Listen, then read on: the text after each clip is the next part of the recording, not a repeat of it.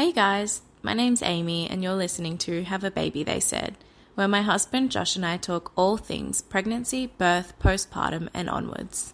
Come along this journey with us, and we hope you enjoy listening. Hey guys, uh, it's episode 7, and this week I will be talking about my um, postpartum, I guess, the, not my, um, the postpartum depression and anxiety that I um, struggle with a fair bit after having Ruby. Actually, it was a very dark time in my life.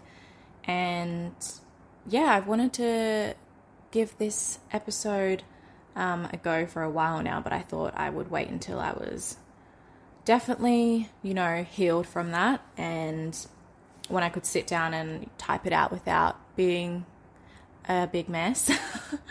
and I mean, typing it out was still sad, um, and it's hard to, I guess, remember how I felt in those times, but I'm definitely way better at talking about it now than I was even a few months ago.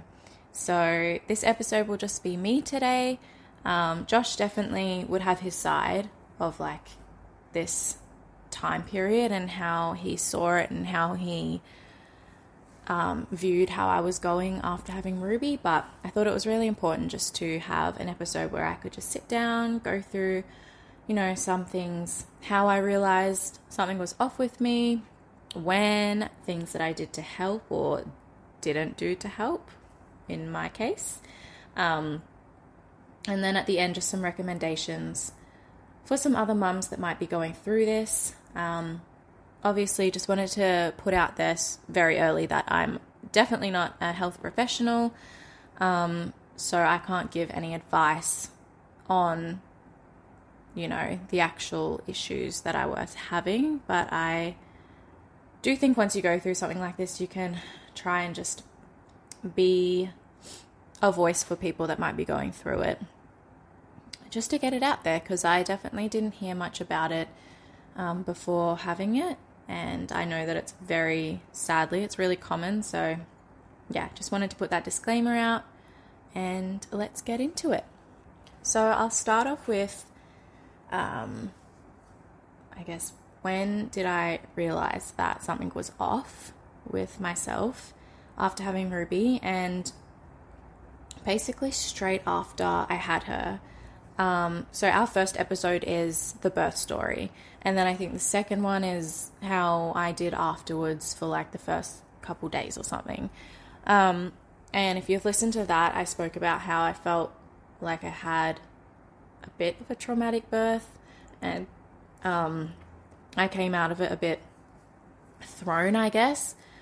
Things didn't go how I planned. Not that you can plan it, um, but how I expected them to go. And the care just wasn't there afterwards, sadly. And I just think that's so important. But yeah, basically, straight after I had Ruby, I was a mess. Um, I was crying every single day, basically at anything. And the hard thing was, I know how hormonal you are afterwards obviously your hormones are going crazy like you've just had a baby and you go from growing a baby to having them and then things just have to like go back to normal basically. Um, and then like breastfeeding and your hormones are crazy. So i was crying every day and i just instantly felt like what have i done? And yeah, I remember people saying, you know, the baby blues come on like the third day or the fourth day or whenever they say. I think it's a bit different for everyone.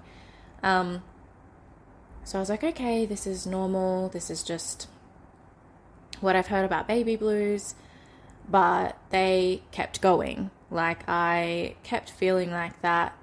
And I remember a week after having her, my dad and stepmom came over to visit um, to meet her, and I had told Josh like he could he needed a haircut, and I was like, I'm I've got this. I'm gonna have to at some point do it on my own anyway, as in like he'll have to go back to work.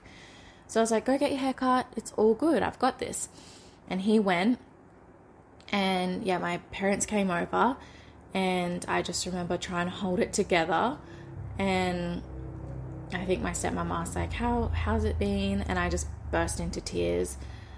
Um, and just could not like control it. I could not hold it together. And she's like, it's okay. Um, I didn't feel like super connected emotionally, or, you know, I didn't feel that motherly bond for a few weeks. Um, it's all good, it'll get better. So I was like, okay, awesome, it's gonna get better. And then it got to a few weeks after, and I still was crying every single day. And um, I remember I would just cry in Josh's arms every day. Like I would just fall into his arms crying um, and say to him over and over, when is this going to end? Why? When will I feel like myself again? Um, why do I feel like this all the time? Yeah, and it's hard to even think back to that now because that's just so, oh, so sad. Um, so that happened, and then it got to a month after having her, and I still felt exactly the same. And I remember Googling, how long can baby blues last? What's normal for baby blues? And basically, everything I looked up would come back to go see um, my GP and get some advice from them because, you know, the baby blues aren't meant to go for that long but I would like try and change how I typed it and like try and fit it to make it so that it would tell me that it was all good and it just wouldn't say that every time it said go see your GP. And I didn't. I mean, I think it's six the six week checkup. Um, I did have a couple issues with other things, and I remember I booked Ruby in to get her checkup and I didn't realize that I had to book two separate appointments for Ruby and myself. And so I did try and start talking about um, some issues I was having, and she kind of just dismissed it and said, You need to book an appointment for yourself. Like, you've only booked one for your daughter. Um, so, yeah, I. She ended up like checking my stitches because she was like, Fine, I'll have a quick look. And she's like, Yeah, they're fine if you want any other help, book another appointment. And I was like, righto. And I didn't. I didn't book another appointment. I was like, my stitches are good, so I'm physically good, so that's good enough. I can look after Ruby. Um, and it just kept going. So I um, and I think like it's so easy to see that from an outside perspective and think, why didn't you just book in and talk to your GP? Um, and I had one, I did not have a good regular GP. I was just seeing someone at like a SmartClinics. Um, I've never had a good and regular GP. And I think that is so important just to note now, even um, how important that is. Um, I'm still looking. If anyone is listening and has recommendations, um, preferably a female um, on the north side, would be great. If you have recommendations, let me know. But yeah, so I didn't have a good GP, and two, I was terrified that Ruby would get taken away from me. I just had such, I guess it was almost irrational, such an irrational fear that because I wasn't doing well mentally and I couldn't hold it together, that they would take her off me because I they'd think I wasn't fit to take care of her and to be her mum. Um, which is definitely not the case. but that's just how my brain thought about it. And I guess that was a lot of anxiety coming in. Um, so, yeah, that's all of when I realized. Um, yeah, and I probably I touched on how as well. Like I realized because I was just so teary. I was so angry and snappy with everyone, like my family and Josh sadly copped it especially because obviously we're together a lot um, i was just so angry and that came from fear because when you're anxious and fearful a lot of the time it comes out in anger um, so yeah, that was that. I remember anytime someone would ask how I was going, how things were, how's mum life, my reply was always the same for months and months and months. And I just remember almost getting sick of myself saying, Yeah, it's hard. It's been rough. Like, I don't think I ever said that, yeah, it's good, I'm finally getting there. Maybe I said that after like eight months, but especially those first six months, it was always the same reply, and I did start noticing that myself. Um, I also noticed that I was getting really controlling with how I wanted Josh to parent Ruby, like how I wanted him to do things, and I really didn't take into account um, or respect how he wanted to parent her. I was like, this is how we're doing it, this is how she's safe, um, and this is just what we're doing. And I think that also came from fear. Um, obviously things are so different now. Like we have a such good um, dynamic between us with parenting, and we're both really open to how each other feels about certain things and how we want to go about it, and we respect each other's you know opinions, and yeah, we're definitely good with that now. But in the thick of it, I was. It was like my way or the highway. I was like, this is how we're doing it. This is how she's going to be brought up. Um, and yeah, so that was all how I realized. Um, so I'll get into what I did or didn't do to fix it. And I think this is really important to focus on because I really didn't reach out for help. Um, and I, I actually don't know if people noticed. I'm sure some people noticed around me, maybe but I think I got really good at hiding it and acting like everything was fine. And I'd just go out and, you know, try and hold it all together. And then I would just come home, and I remember I would just like fall apart every single time after I'd been out. Um, yeah, but I just avoided getting help um, constantly. I remember I think she was 12 weeks, so three months. I went and I was booked in for um, a day stay, like half a day stay at a health hub, um, where a children's health nurse was going to observe how I was breastfeeding and how Ruby was feeding and um, see what the issue was because we were having such major problems breastfeeding. Um, so that did not help my mental health either because I felt like I couldn't do anything. I was like, I cannot feed her properly. Like, I can't, you know, mentally do it. So, what the heck? Like, how am I meant to be a mom if I can't do anything right? And that's how I felt. That's definitely not how it was. Um, but I went there. I think it was booked ages in advance. Like, the hard thing with these um, day stays and getting help is because it's so busy and so short staffed, like the healthcare system. It takes so long. So I think that got booked in at like eight weeks, maybe two months, and then I didn't get in for like a whole month. But by the time I got there, I was in the thick of it still. And I remember she was trying to help me, and I just fell apart literally for probably hours I just cried and cried and she'd try and help. Um, and I also had mastitis then as well. So it felt like ev- nothing was going to plan and everything was falling apart. And she was so good and so helpful, that nurse. She was lovely.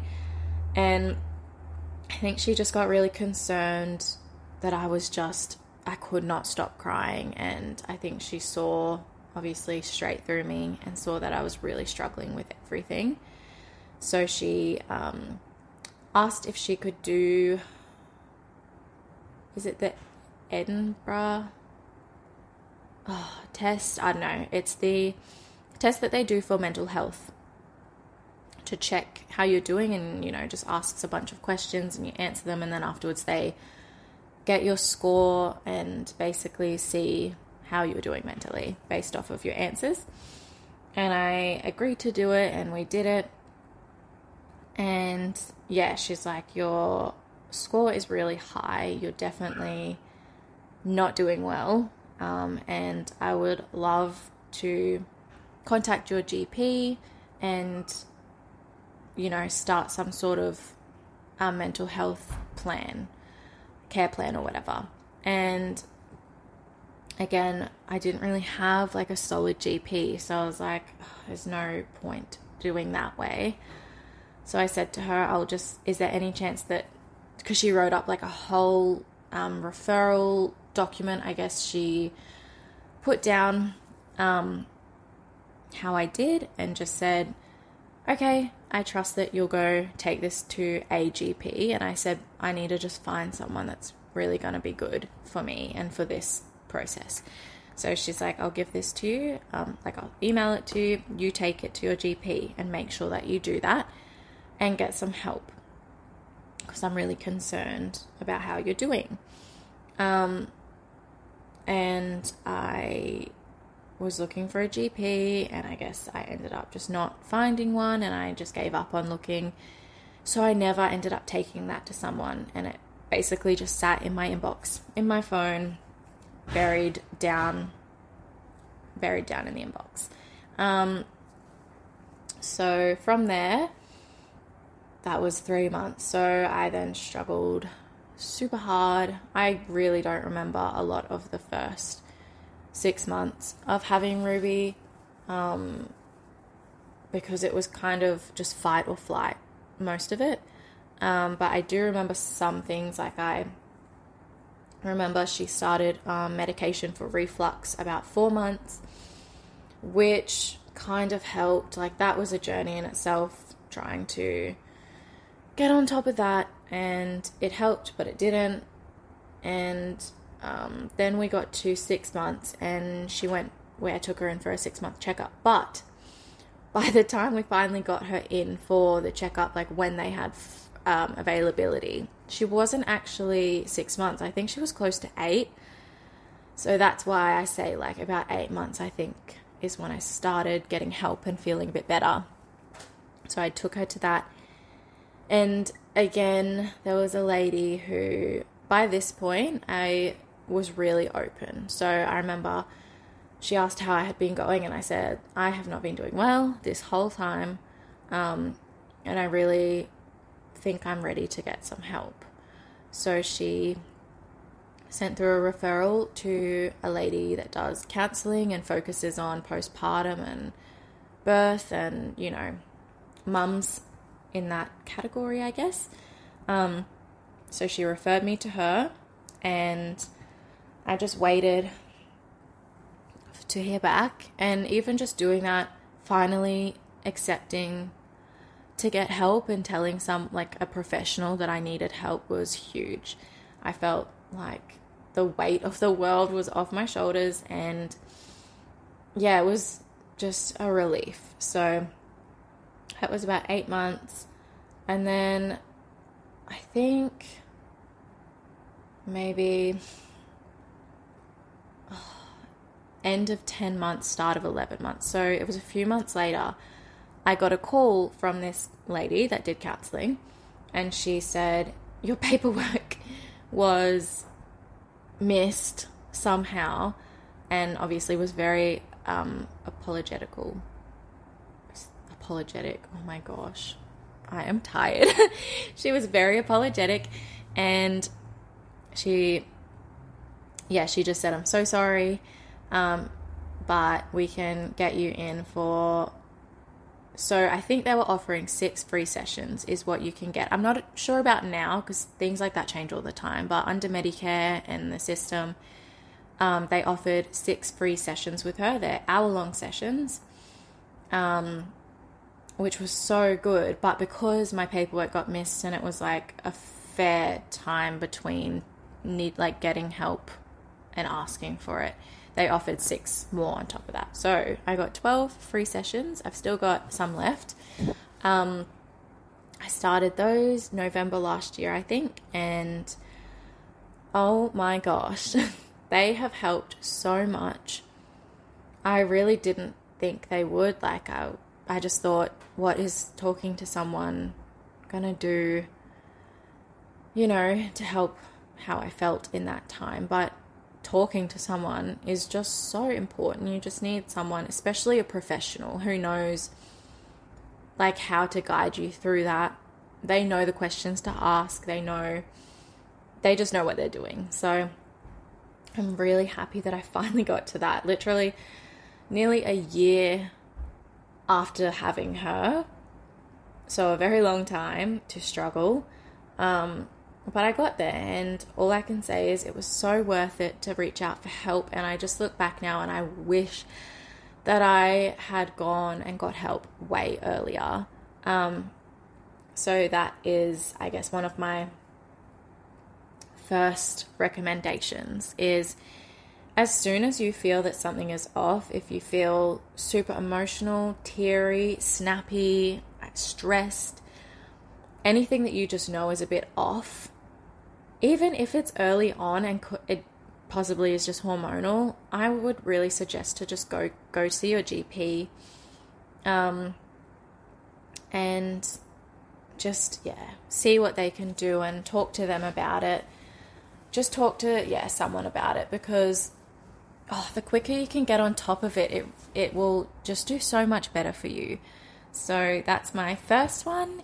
The second thing that really helped me was staying connected um, and social, which is so hard because I know that for myself in that time, I just wanted to be a hermit and stay home and uh, just avoid seeing people.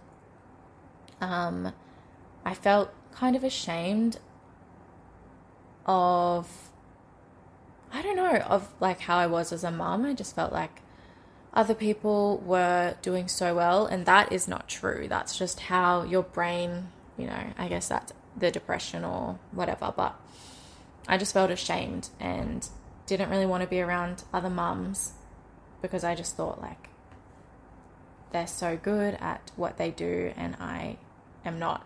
Um, but staying connected was really important.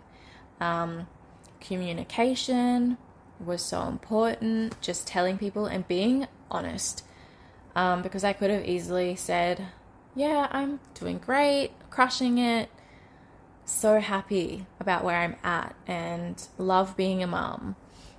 But I was always honest, like I always said, you know, at the start of this, how I said, my reply was always, Yeah, it's hard, it's tough. Um, because you yeah, the more you communicate, people will pick up on it and you can get a lot of help from that. And it also, yeah, just obviously, as we know, communication is key. Um, I did not communicate how I felt to anyone, not Josh, not my mum, not anyone in my family, really. I think my older sister, I kind of told her little bits of how I was feeling, but it was never like, I never told anyone I did that test and that I was referred to go see someone and get help for it. So, when I finally did open up about it, people were a bit taken back, I guess, and a bit shocked because they didn't realize how bad it really was. So, communication. And the last thing, but really such an important one, was just getting involved in a local play group. Um, Ruby and I go to see you at playtime it's in North Lakes and it's so good. They have a Facebook page. Um, so go check it out. I will put it in the notes on this video so you can go see how it's spelt and everything. But it's really good. If you're in the area, you should definitely come. They do Monday and Wednesday currently, um, but I think they're going to add some more days. Um, and that was really good. So see you at playtime because you really will be surprised about at how many mums um, or even like dads, just parents, are going through similar things and are also struggling with the adjustment. Um, and you just don't know until you talk to people. I know that there are a couple mums that I spoke to at playgroup that that yeah, they were like, "Oh my gosh, I remember when I went through that." Um, and they would just encourage me like it gets better it's a season and you'll get through it so being a part of a playgroup is great. And I just continued, you know, showing up. So showing up for playgroup, for church, for um, and the church I go to is actually where the playgroup is held. So that's also super convenient. Um, and showing up for social things, even if you'd go out to coffee with friends and their babies and you'd have the baby that's screaming the whole time. Just go. You know, it's not, it's daunting for you, but I don't think people care about it as much as you think they do. I think people will really, instead of judging your baby, which they should never because they're babies, but you might think that they're judging you, but really, I'm sh- they just actually probably feel for you and want to help you. So yeah, stay social, stay connected, get a play um, play group, and see a GP as soon as you feel something's off. Just talk to people, be open. Um, and I am always, always open to chat about this. Um, I am just a message away. It's I'm really um, passionate about this subject because I know that it, you know, looking up like videos or I don't know, just looking up um, and seeing other mums that were struggling helped me know that I wasn't alone. So I'm always here to message if you feel like you're going through that, or even just to chat about it if you did go through something similar.